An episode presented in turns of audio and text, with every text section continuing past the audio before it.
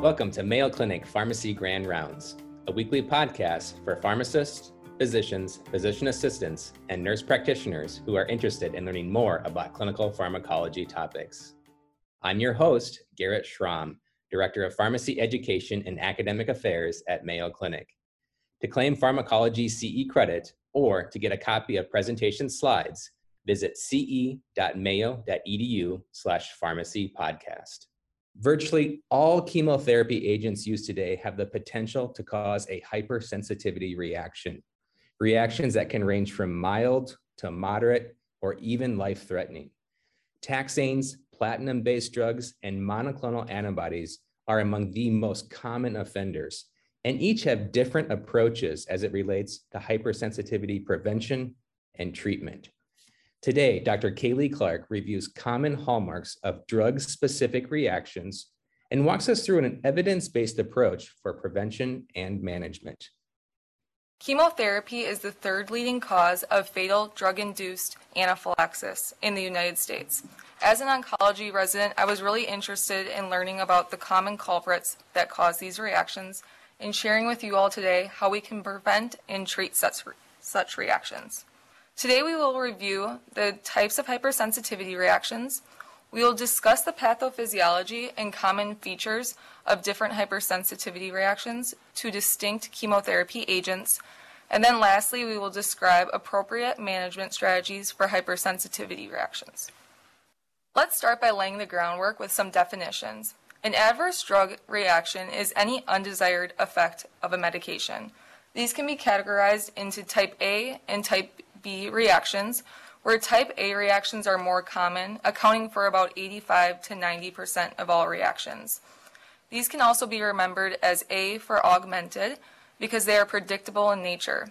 They are dose dependent and related to the pharmacological effects of the medication. In contrast, type B are more uncommon, accounting for 10 to 15% of all adverse drug reactions.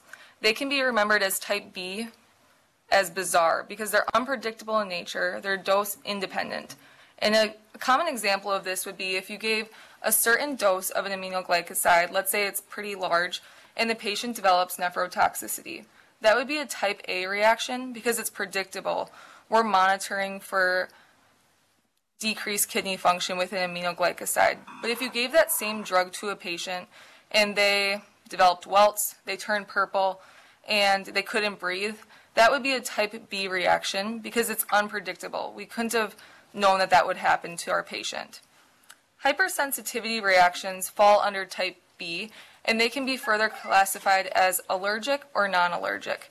Today we will be focusing on type B reactions. Hypersensitivity reactions are further classified according to the effector mechanism that produces the reaction. And most commonly, the Gell and Coombs system is used for this classification as illustrated on my slide. Type 1 is our immediate type of hypersensitivity reactions, and these are IgE mediated in nature. They most severely will present as anaphylaxis, whereas type 2, 3, and 4 are delayed reactions. So these can occur hours to days after being exposed to an offending agent. Type 2 are mediated through IgG and IgM and are often called cytotoxic. They can present as hemolytic anemia. Type 3 are thought to be immune complex mediated when antibody and antigen complexes form, and these can present as serum sickness. And then lastly is type 4, these are T cell mediated and often present as a skin rash. My example here is contact dermatitis, but it could be as serious as Stevens-Johnson syndrome. Type 1 and type 4 are the most commonly seen drug reactions. Um, however, we should treat all of these, we should take them all seriously. However, I would argue that type 1 should be treated like a medical emergency given the urgency and life threatening effects that can occur. This slide depicts the cellular um, the basic cellular mechanism for how an anaphylactic reaction occurs. If a patient is exposed to some drug that causes an immune response, this antigen, which is the drug, would trigger the B cells, and then our B cells would produce IgE antibodies. The IgE antibodies will go mask the mast cells and basophils in our body, and at some point, these mast cells and basophils become sensitized. So on subsequent exposures to that antigen, the antigen will bridge the gap between the antibodies, therefore causing degranulation of our mast cells and basophils, which releases, releases vasoactive mediators such as histamine, prostaglandins, and leukotrienes. These vasoactive mediators will then go interact with our organ systems to cause the signs and symptoms of anaphylaxis. Anaphylaxis, there's many different manifestations of this, and it involves pretty much every organ system in your body.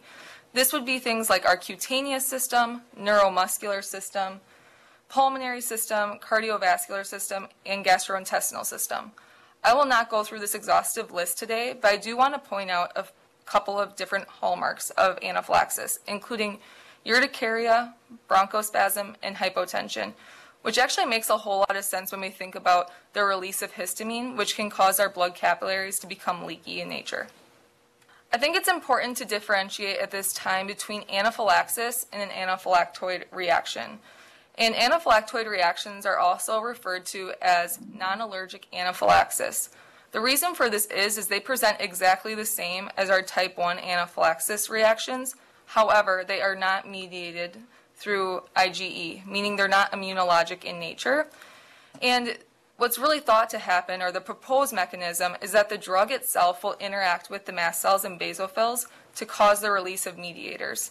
This means that a hallmark of anaphylactoid reactions is that we don't need a prior exposure because antibodies are not involved. This is often seen with monoclonal antibodies as well as taxanes. And that brings us to our first assessment question of the day, if you all can take out your cell phones or tablets, you can go to pollev.com slash mayorx, um, or you can visit or text mayorx to 2233 and respond to this question. The question is, immediate type hypersensitivity reactions are mediated through what amino, immunoglobulin? A, IgM, B, IgE, C, IgG, or D, IgA? I'll give everyone a few moments to answer this question. It looks like we're having some answers as B, IgE, which is the correct answer. IgA, um, we did not discuss today, so that is incorrect. IgM and IgG are actually thought to be related to type 2 hypersensitivity reactions. So now that we have laid the groundwork with some definitions, let's talk about why this even matters. So I started the presentation by saying the, the listed fact here, and as an oncology resident, I was really interested in learning more about these reactions.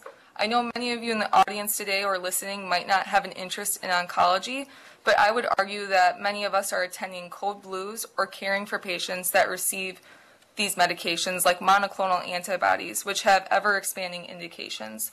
So, as pharmacists and healthcare professionals, it's really necessary for us to know how to prevent and manage hypersensitivity reactions. Nearly all systemic chemotherapy agents can cause a reaction. Given today's time constraints, I chose to focus on these three classes of medications, the first being platinum agents. Examples of this would be cisplatin, carboplatin, and oxaliplatin. The next class of medications I'll talk about are our taxane agents. Examples of this would be docetaxel and paclitaxel.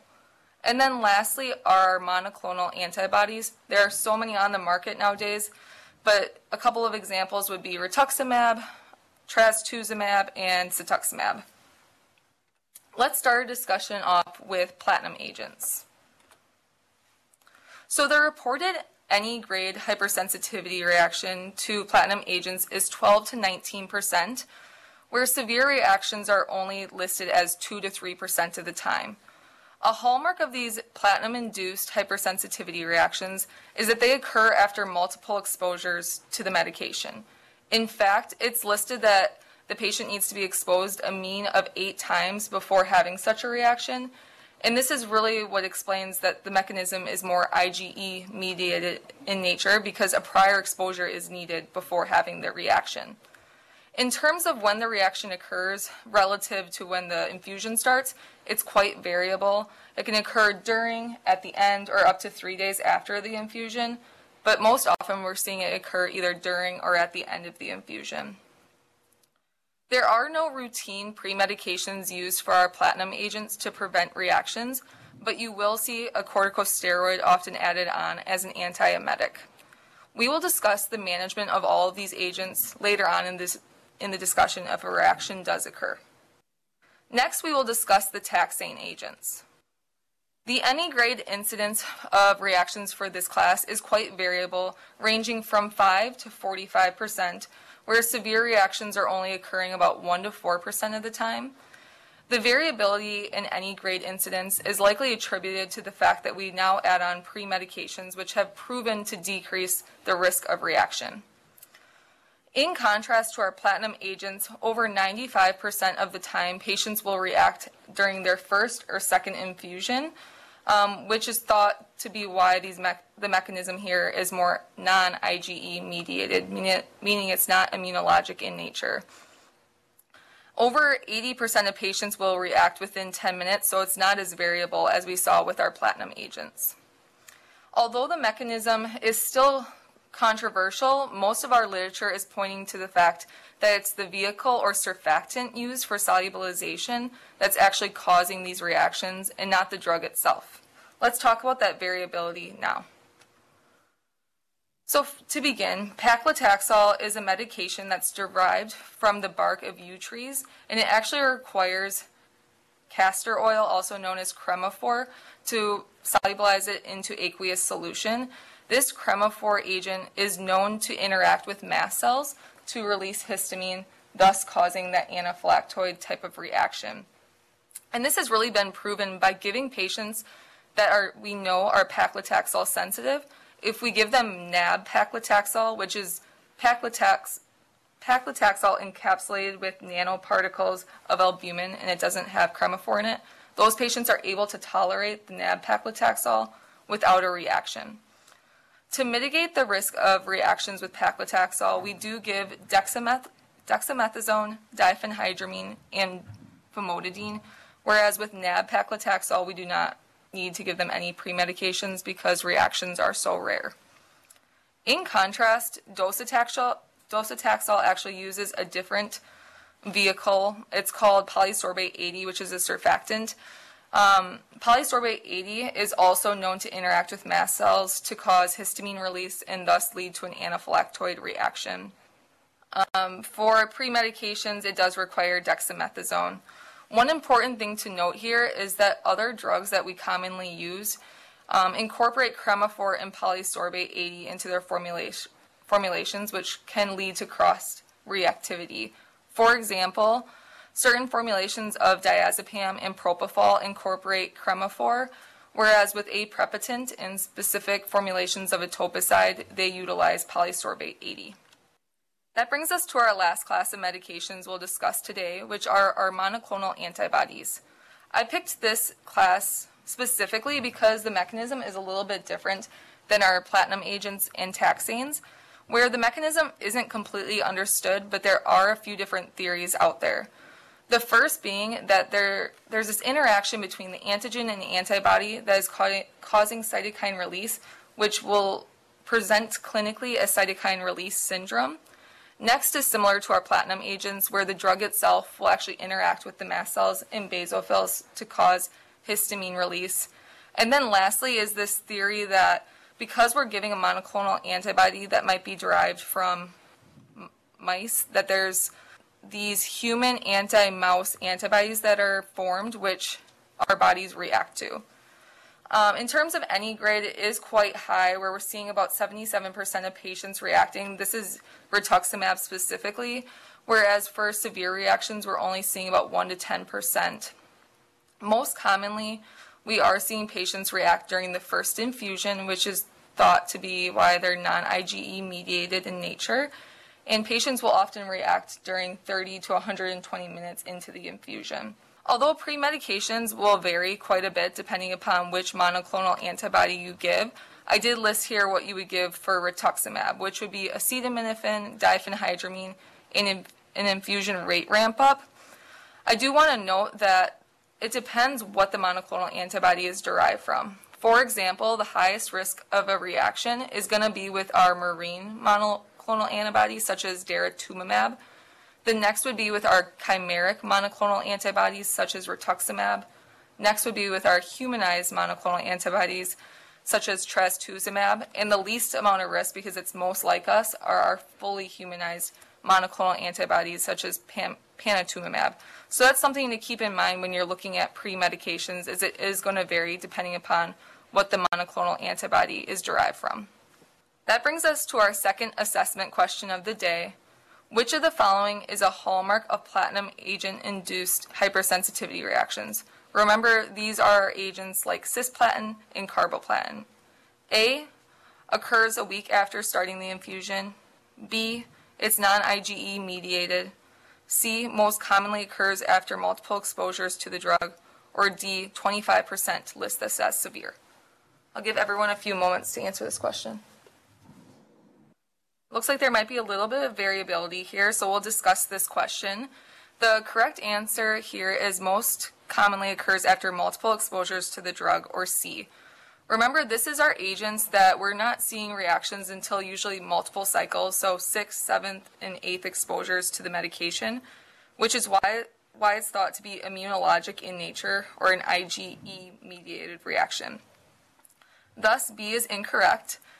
In terms of A, this could be a little bit tricky because there is quite a bit of variability when we give platinum agents, but typically we are going to see patients react either during or at the very end of their reaction, or at the end of the infusion. And then lastly, D is incorrect. Typically, we only see about 2 to 3% of patients having severe reactions, so it is pretty rare. All right, let's talk about the exciting part. So, prevention and management. What we can do as healthcare professionals to prevent and manage such reactions if they do occur. First, it's important prior to starting treatment that we check off each of the following. First, we want to obtain a full history of the patient's allergies, as well as any drug treatments they received or reactions they had in the past.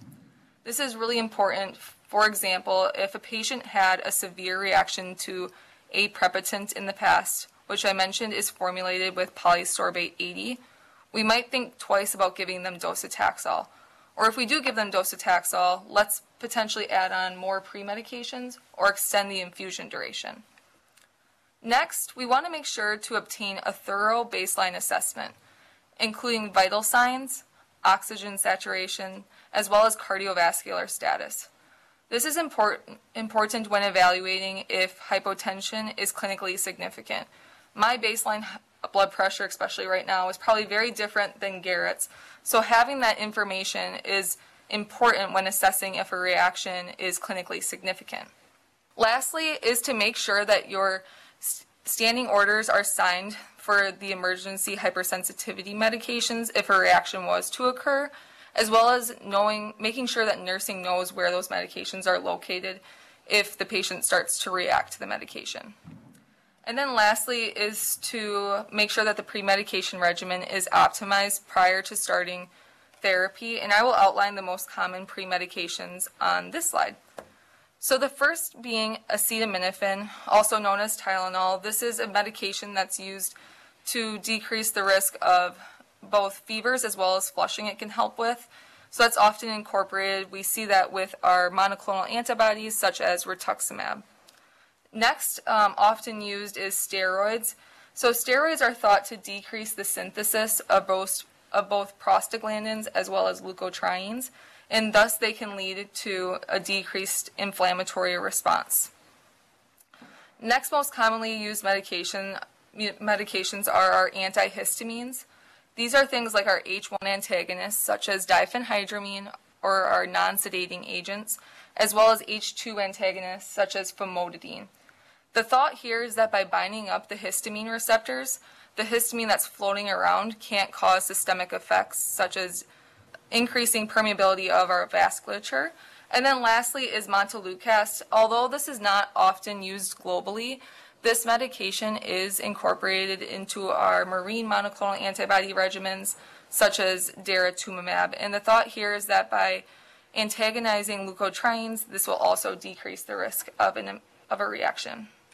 All right, so now that we have talked about the prevention, let's talk about the treatment. And I think that this is best to talk about in terms of a patient case. So here we have a 67 year old female. She has relapsed ovarian cancer. And two years later, or two years ago, she underwent surgery. She received six cycles of carboplatin and paclitaxel without any sort of complications, and she didn't have any reactions. At this time, she's presenting to the clinic for her second dose of carboplatin. About 60 minutes into the infusion, unfortunately, she starts to have flushing, she's short of breath, with oxygen saturations of 90%, as well as hypotensive and confused. The nurse immediately stops the infusion, contacts the provider, and now the team is wondering how do we proceed? So when, when a reaction of this kind occurs, there are a couple different avenues that we must consider. The first being re-challenging. That would be including slowing, slowing the infusion rate and altering the pre-medications by often adding on more medications. Next would be a desensitization protocol, and then lastly would be to ditch the agent altogether. Of course, this decision isn't really black or white. It's something that needs to be decided between both the patient as well as the provider. Um, but first, the provider needs to take into account the severity of the reaction. There are numerous grading scales out there for hypersensitivity reactions. Most commonly, you'll see some sort of adaptation from the CTCAE. Many of you are probably familiar with this. It's the common terminology criteria for adverse events, and it often is used for many different adverse events. This is um, an example that's often used for hypersensitivity reactions to chemotherapy. It's from Brown and colleagues. And I just want to note that it's really a spectrum of symptoms. You'll see things like grade one or mild symptoms are more cutaneous in nature, whereas for our grade three severe reactions, these are more involving pulmonary and cardiovascular symptoms. So you have to take into consideration them being on a spectrum here. So to best apply this, I want to go back to our patient case. So listed above are the symptoms our patient had, um, first being flushing. So this is more cutaneous in nature and would fall under grade 1 or mild. Next, our patient had shortness of breath, which was a 90% oxygen saturation, this would be considered severe in nature or grade 3, as well as her symptomatic hypotension, that is grade 3, and then lastly is confusion, also considered grade 3.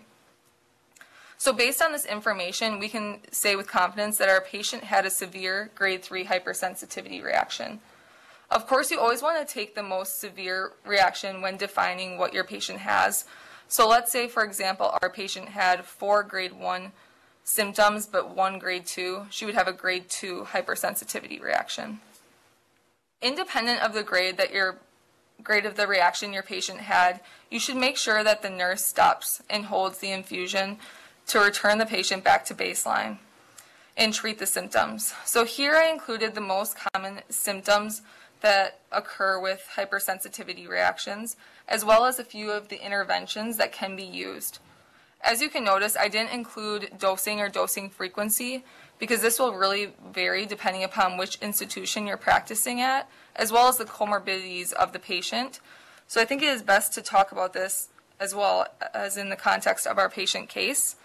As I mentioned, our patient had flushing, and she received a couple more doses of antihistamines. As listed here, she received a dose of diphenhydramine and famotidine. And then she had that hypotension, which she received a liter of normal saline for. And she had shortness of breath, so we gave her a dose of nebulized albuterol. With these interventions, the patient quickly resolved her symptoms, and we were able to then decide how to move forward.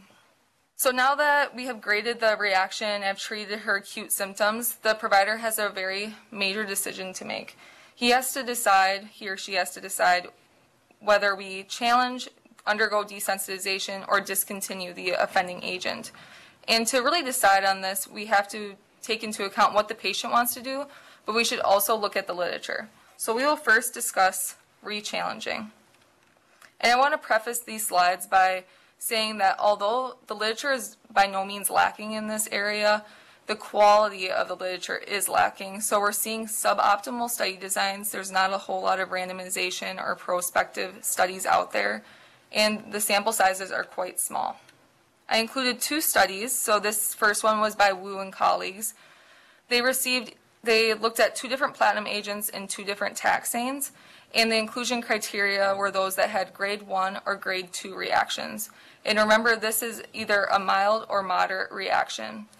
And for their interventions, they expanded the number of pre-medications and the doses, as well as extended the infusion duration. These interventions were met with great success, with over 90% of patients tolerating this re-challenge.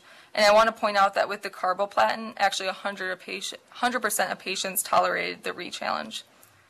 Similarly, with Huddleston and colleagues, 24 patients were looked at that had a reaction to paclitaxel or and carboplatin.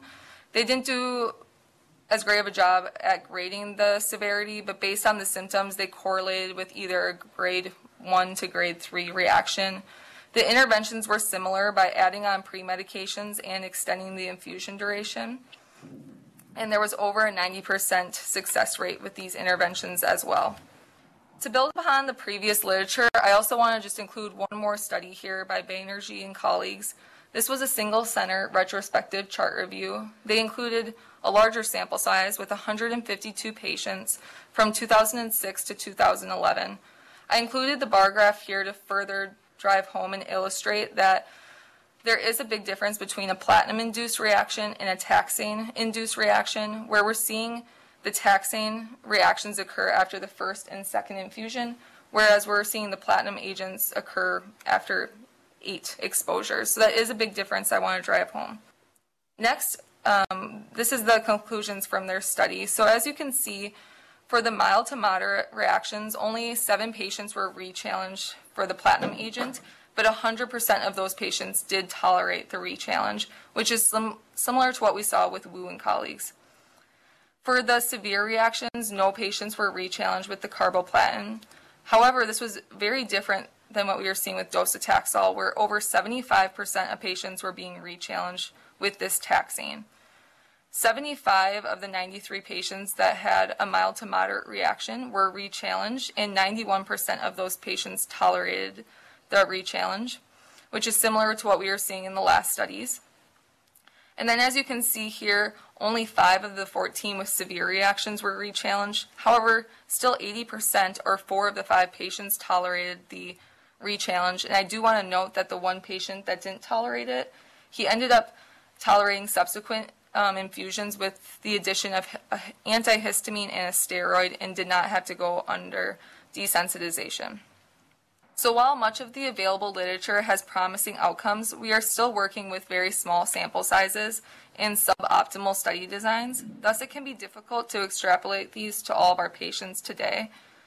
My main takeaways from the literature is that although the effectiveness and safety has been demonstrated, it tends to be lacking for certain medications, which makes me hesitant and I think it also shows the hesitation of both the patient and the provider in re-challenging a medication that a patient had a reaction to. Next, let's talk about desensitization. This was first successfully used for penicillin allergies back in the 1940s. And since that time, the last 20 years or so, we've seen important application for chemotherapy allergies. Historically, it was used for our IgE immediate hypersensitivity reactions like our platinum agents, but subsequently there's a lot of literature out there for our non-IgE mechanisms such as taxanes and rituximab. So there is a lot of literature to show protocols that have effectiveness. It's important to point out where we should not use desensitization protocols. These are not indicated for Stevens-Johnson syndrome, severe exfoliative dermatitis, as well as DRESS, which is drug reaction with eosinophilia and systemic syndrome or symptoms. I also want to point out that there are many variations of protocols available in the literature, and there really is no standard. So in simple terms, desensitization is a procedure that's designed to induce temporary immune tolerance to offending medications. This is achieved by increasing the dose of medications in a stepwise manner, such that the exposure to the medication is always continuous. This slide depicts a commonly used prototype, which was first described by Castells and colleagues, where three solution bags are compounded. The first is the most dilute, and then it becomes more concentrated with the third bag. And the protocol consists of multiple different steps where there is this gradual reintroduction of small until small amounts until you reach your full therapeutic dose. I also want to point out that these protocols all incorporate pre-medications to mitigate the risk of a reaction as well.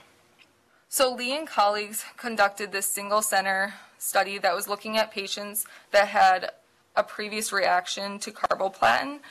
And of the 10 patients they looked at, they underwent 35 desensitization desensitizations total, and they used that similar protocol we just discussed by Castells and colleagues, the three bag 12 step protocol. And of those 35 desensitizations, 31 were able to tolerate the the desensitization without reactions, and the four were still able to complete the protocol. They just had mild cutaneous complications. And then here I just wanted to highlight another example of a desensitization protocol. This is a six-step protocol often used here at Mayo for platinum agents.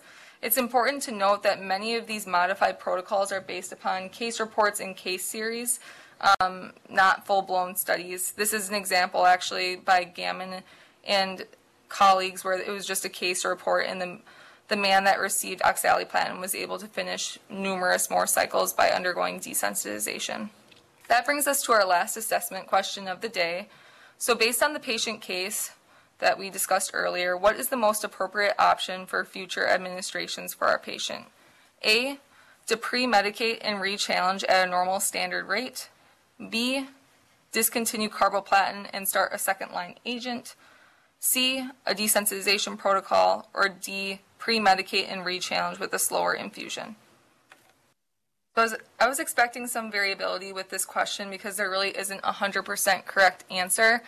I would argue it would probably be in the patient's best interest to undergo desensitization, in my opinion, given this is a grade 3 hypersensitivity reaction to, to a platinum agent.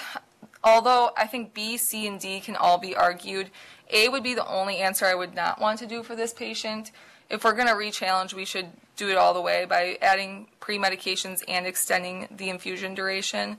Really, at the end of the day, it will depend on both the patient's preference, the provider's comfortability, as well as just patient preference in general and your institution's resources. So here I put together a very general summary of what the interventions should be based upon the grade grade severity of the reaction as well as the agent where you had the reaction. In general, for the mild and moderate types of reactions, I would argue that re-challenging is probably the best way to go, um, whereas we should reserve desensitization for our more serious reactions for patients. And one strategy that I do want to briefly discuss today to risk stratify patients is the use of skin testing. So skin testing can really be used both prophylactically or as more of a confirmatory use. Um, it's used to identify a subset of patients in whom an IgE mediated mechanism is present and would therefore benefit from undergoing a desensitization protocol. Here at Mayo, we this isn't part of our standard practice right now, just because it is still controversial and it's a newer idea. Um, but it has, based on the literature I was looking at, there is a lot of support for platinum agents with over 85% positive predictive value with using this for platinum agents, whereas with our taxane agents, there's not much use and it has not been validated. So one example of this was by Pagani and colleagues. They um, put together a prospective study that looked at 101 patients that were receiving oxaliplatin at their institution. And the patients starting at infusion two started skin tests. Two patients were positive for intradermal tests and I want to note that those patients were at cycle six and cycle seven, so it does fall in line with what we're, what we're thinking about with platinum agents occurring after multiple exposures. And then of the 99 patients that tested negative, five of those went on to have a reaction, which translates to a 5% false negative rate or a 95% negative predictive value. Which, based on this, I think that skin testing can be quite reliable in determining which patients are not going to have a reaction, whereas the other two patients that did test positive were able to undergo desensitization protocols up front. And with that, that really brings us to the end. In summary, hypersensitivity reactions are potentially life-threatening complications of chemotherapy agents. It's really important that we as pharmacists and healthcare professionals know how to prevent and manage such reactions. And for patients that do have a reaction, we have other options. One, one of which is desensitization protocols, and this allows us to not move on to the second line of therapy for patients, especially for those that might not have a lot of options for their malignancy. If you enjoyed this episode and want to hear more, subscribe using iTunes or your favorite podcasting app. Thank you for listening to Mayo Clinic Pharmacy Grand Rounds. Join us weekly for more exciting clinical pharmacology topics.